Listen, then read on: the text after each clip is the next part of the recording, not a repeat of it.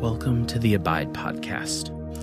Luke 5, verses 12 through 13. In one of the villages, Jesus met a man with an advanced case of leprosy.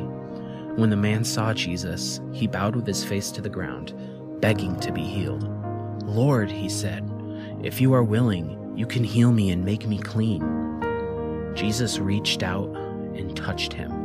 I am willing, he said. Be healed. And instantly, the leprosy disappeared. This story is about two kinds of people the touchable and the untouchable.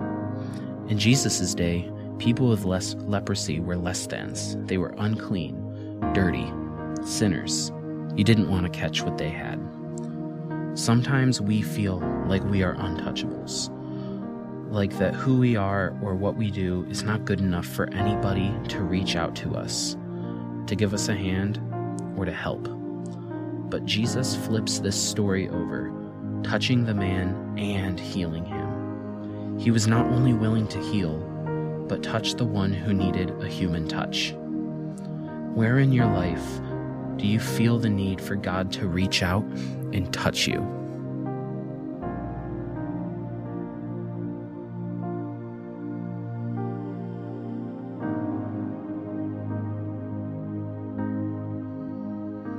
When we feel like this man did, do we cry out to Jesus and ask for healing? Or do we think that our problems don't matter to him and that he won't reach out to us anyway?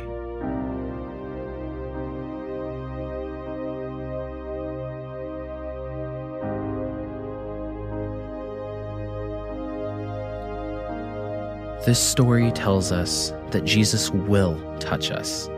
He will reach out and do the unthinkable because he knows that love is not only in the healing of a physical disease, but also in the healing of an emotional barrier.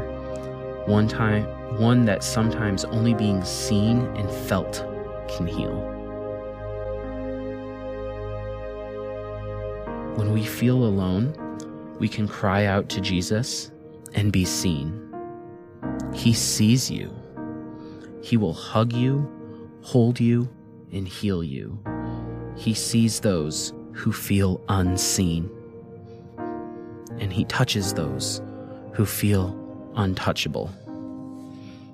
Jesus reached out and touched him. I am willing.